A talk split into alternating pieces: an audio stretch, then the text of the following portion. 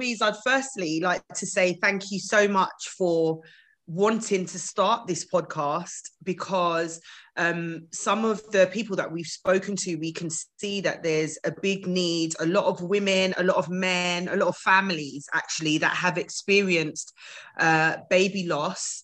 Um, and the circumstances around that are not always heard.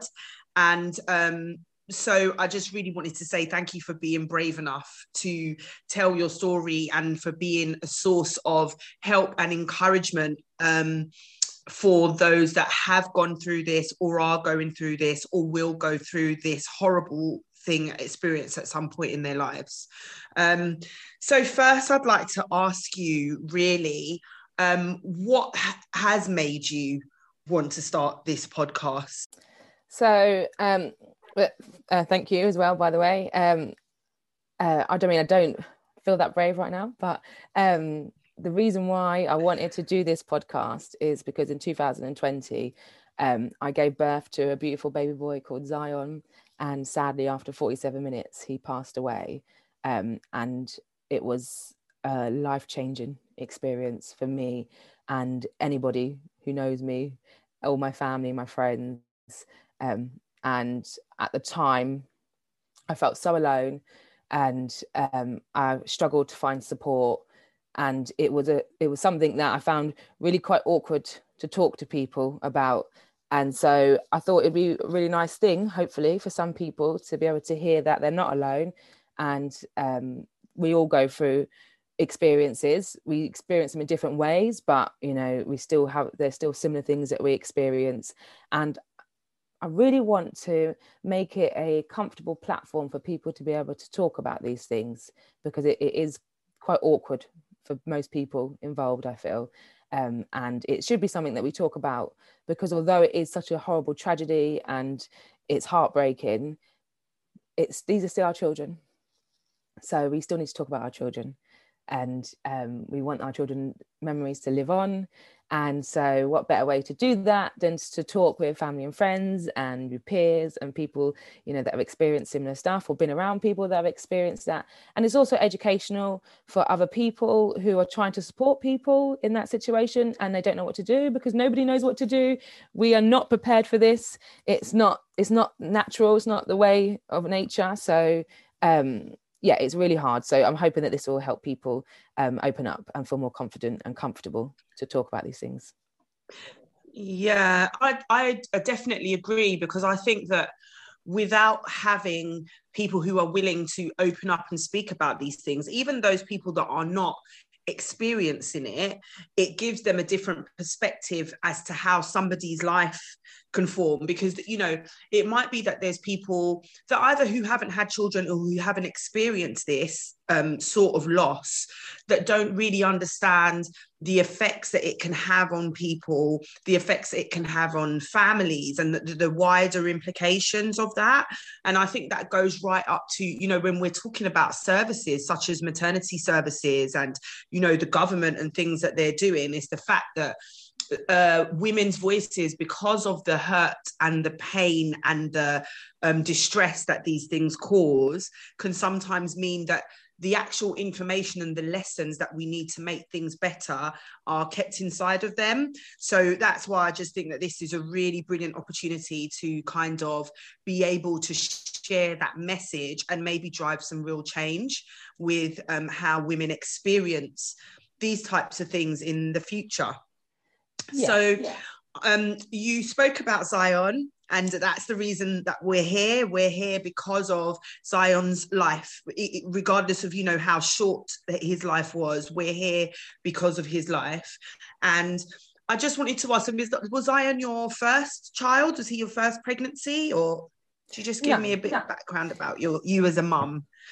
So I will. I'll tell you my story. Um. So that yeah. So the re- I mean, the reason why this I wanted to start this podcast was because of Zion, but it's the journey starts for me at my first daughter Mia, um, who's going to be ten in June. She was born in 2012. Uh, she wasn't planned, but she was a beautiful surprise. And after her, we knew that we wanted to have a, a, a relatively big family. Um, well, I did. My husband not so much, but I convinced him. um, so yes, we had her, and then about when she was about two or three, we decided to try for another baby.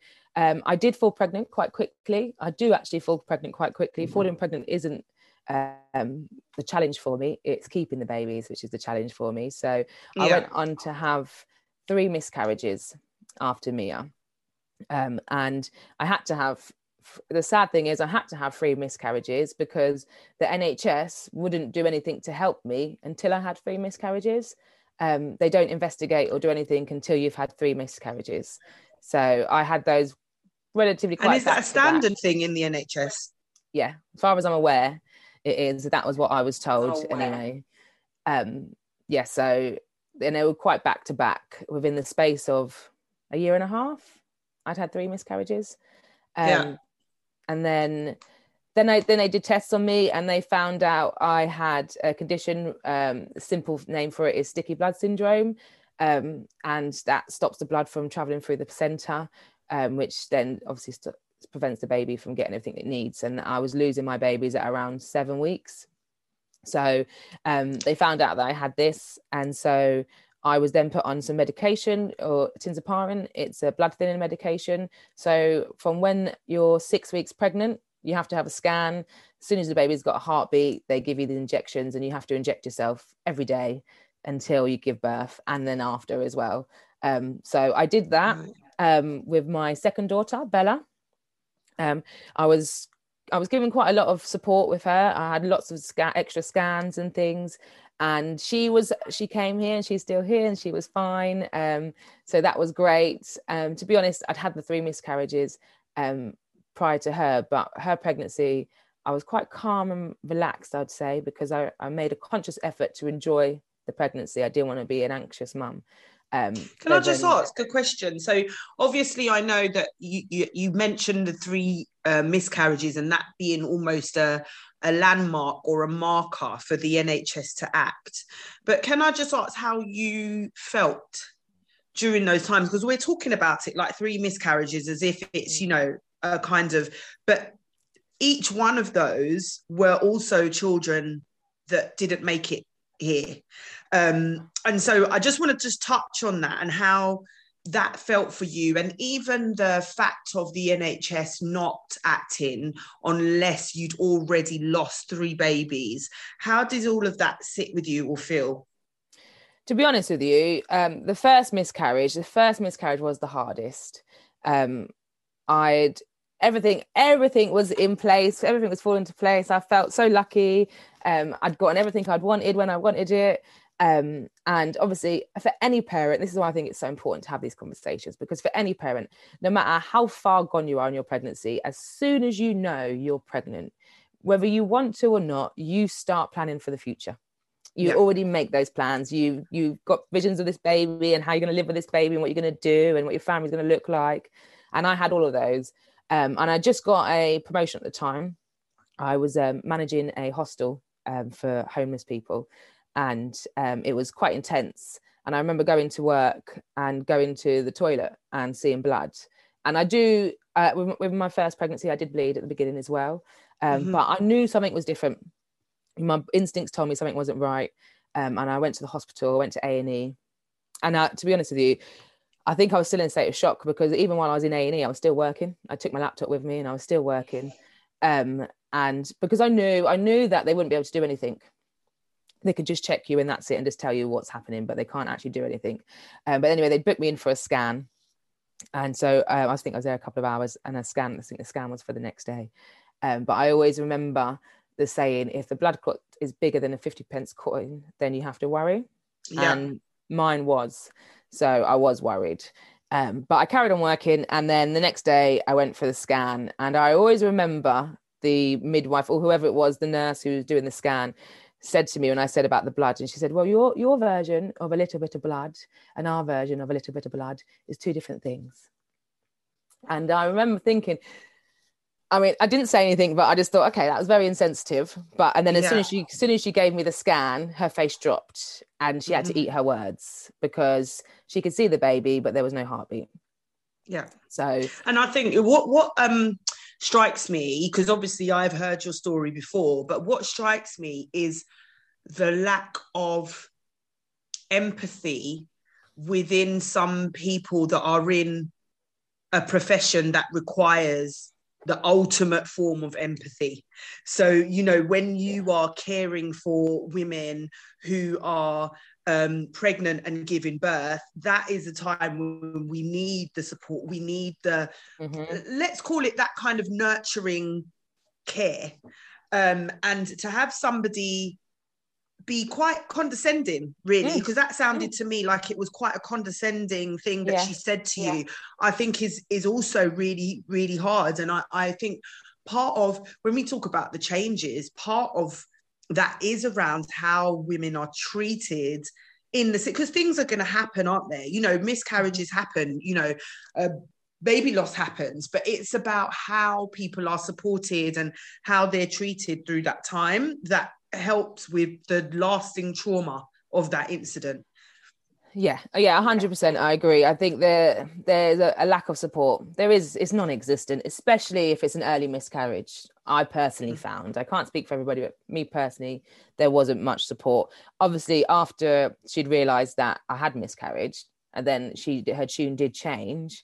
Um, but by then, it you know the damage had already been done, and yeah. you know um, there wasn't much trust in them. And I remember, so I remember going home and I had to wait for the baby to pass naturally, and I still carried on working. I think that's what I just threw myself into work just to kind of ignore it or pretend it wasn't it wasn't happening there was nothing i could do about it so i needed to just carry on i still had my other child so i still needed to be a mum to her and you know look after her and carry on so i did and it was a couple of months later uh, i kind of broke down at work. Uh, a new uh, area manager came in and tried to change all the unpick all the hard work I'd spent doing for the previous few months.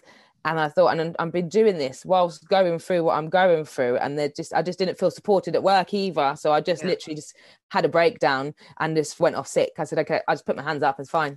If you know better, you you do what you're doing, and I need to take some time out for myself. So I did go off um, sick and I literally you're gonna laugh, but I remember I actually locked myself eh, away basically for a couple of weeks, and I sat and watched Gossip Girl. and that was what got me through. worst things to watch. There could be worse things. yeah. But I remember watching Gossip Girl. I think I watched all the series, and there was a lot. So um, that was my that was what got me through. But I did find it really really hard. It was yeah. the the due date was the day my dad's birthday, and my dad had sadly passed away 30 years this year. Um, so it was it was really nice to think I was going to have a, a my baby was due on his birthday, and I I had it in my head it was going to be a boy. Like I've always wanted a boy. Anyone that knows me, I, I mean, I love my daughters. Don't get me wrong. I absolutely love my daughters, and I wouldn't change them for the world. But every pregnancy, I've always wanted it to be a boy. I've, I always yeah. thought old traditional you have your boy first and then you then the girls afterwards. So yeah i just uh, sorry there's a couple of things there. So that's also my story. I have four girls and every time i was trying for a boy. So i've got that boy envy and now i'm obviously not going to have any. So here we are. Um, and the um, the other thing that i wanted to pick up there was about the response from your workplace. So obviously you know my background is hr um, as well as coaching. And i um, find that employers and managers because remember it's not necessarily about the CEO of the company or the HR department. It's going to be people's individual line managers that would need an awareness about what the actual impact and the gravity of these things when they happen to a woman. Um, and then something around how best to support. And I think things have gotten better. And it's so funny because throughout COVID, it's almost as if employers and businesses around the world got a dose of reality and real life they were literally able to see into people's homes and see what was going on with them. And you know they may have lost people from covid and all of those types of things. And i think that now we've got kind of an emergence of um, conscious businesses now in terms of looking at what support and what um, policies and and things that they can bring in to help people. Like you know, we've got this thing about menopause now. We've got extra people, yeah. a lot of people talking about parental support and all the rest of it. But I always say to people that the reason why I went into HR was because I wanted to make a change to people's everyday lives. And I think people don't realize that we spend the majority of our lives at work. Yeah. And so it's really important how employers, how HR, how line managers respond to people and things that happen in their life outside of work, because there's no way that there's not going to be an impact in the workplace. And so I just wanted to pick up on that kind of almost it seems uncaring, but I think that it also has a lot to do with just ignorance, really, and not knowing yeah the gravity and how to deal with the situation. So yeah, I just wanted to kind of make that that that. Oh yeah, hundred percent. I mean, work has a huge impact, especially when it come when I lost my son Zion. It really, really impacted me. And when I get to that, I'll tell you a bit more about that. But um, yeah, for me at the time of my, my first miscarriage, the company I worked for at the time was going through a restructure. So I didn't have a manager above me at the time. I was the CEO, was the only person above me. Um, and yeah, he wasn't somebody that I would have been able to go and sit down and have a one to one with. He wasn't somebody with, who yeah. Give one to ones, I don't think. Uh, um, but yeah, so yeah, it was they they weren't the greatest. Um, but I went into self preservation mode and just had to look after myself and take time out. I withdrew. Is what that's what I did. I withdrew from everybody.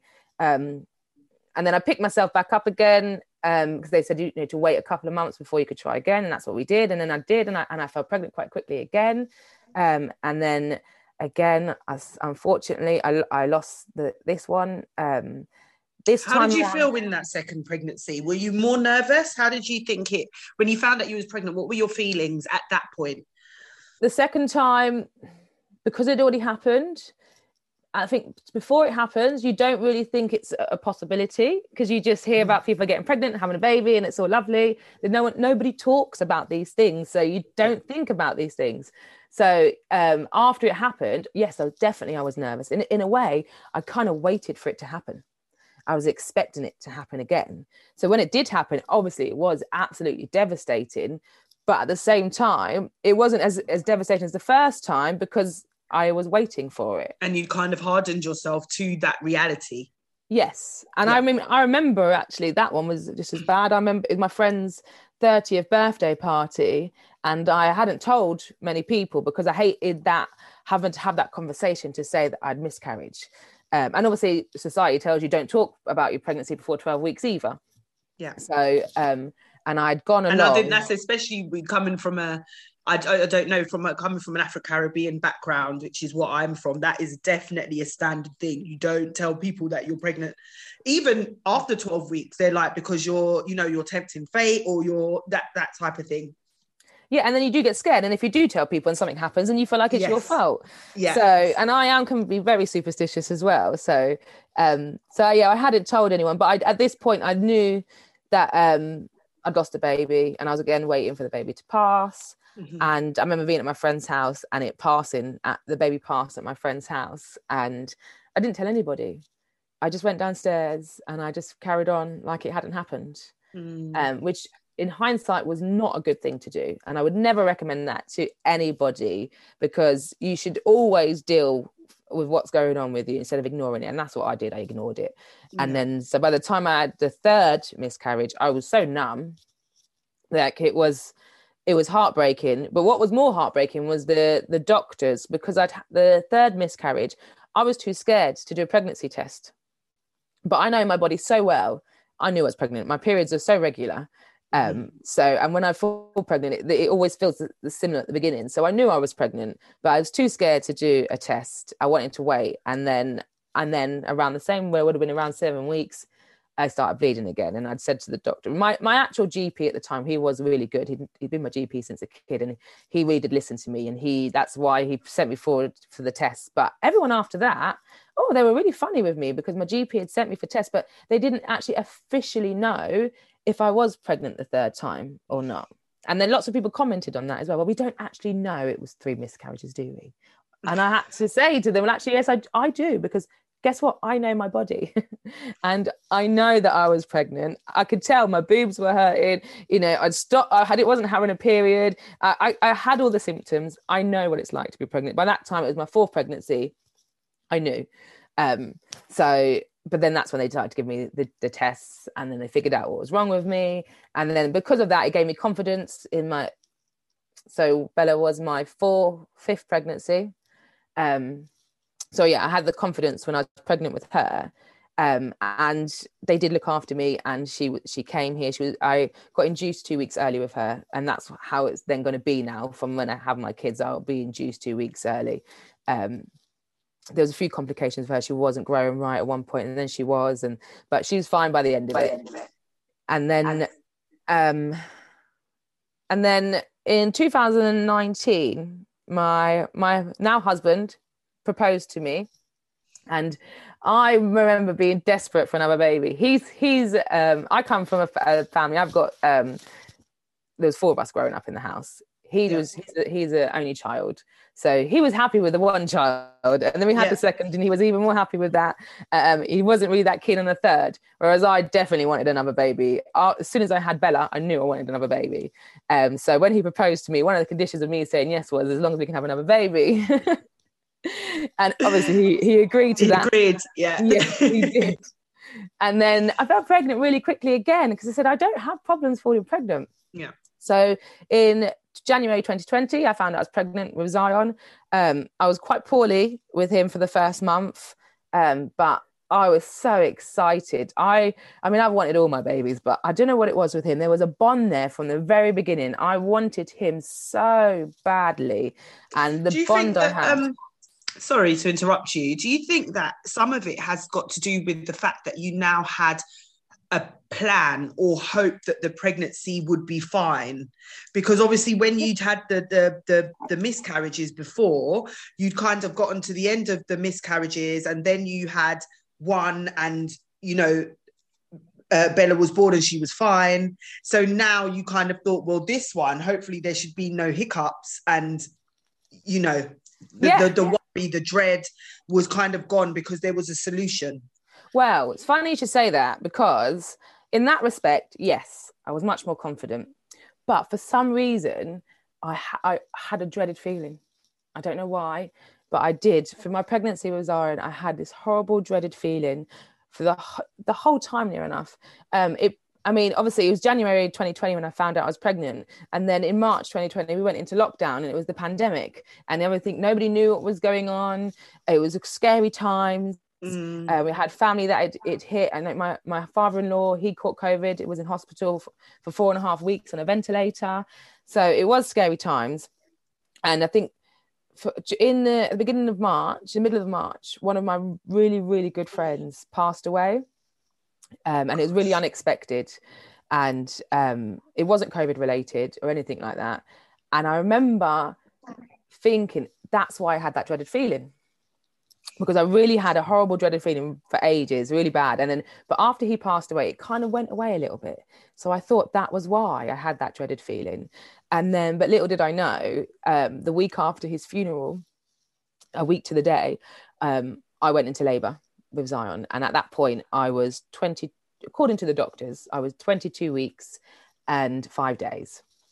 Um, it all, it started. Tell us a bit about the significance of that so those um, dates. For a baby to be classed as a viable life, you have to be 24 weeks pregnant okay. in the eyes of the the law and how it is. Um, so I was 20, 22 weeks and five days. So that is very, very significant. And then uh, this is where it becomes very significant for very significant for employers and things as well. So I had had him.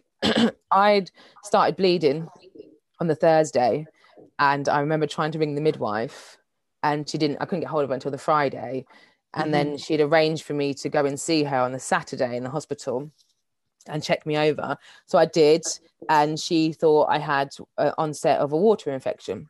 She checked the baby. She said he was fine. At this point, I'd had my 20 week scan, so I knew he was a boy. So we was all excited. We was having the boy. It was the first boy in the family in 18 years on my side, so everybody was excited. Yeah. Um, and then um, on the Saturday. So she checked me over. She said the baby was fine, and um, but she thinks I've got an um, onset of a urine infection. Although I was bleeding, uh, I and I showed her pictures as well. Um, but she sent me home and said if the just take it easy. If the pain gets any worse or the blood gets any worse, then to go to delivery.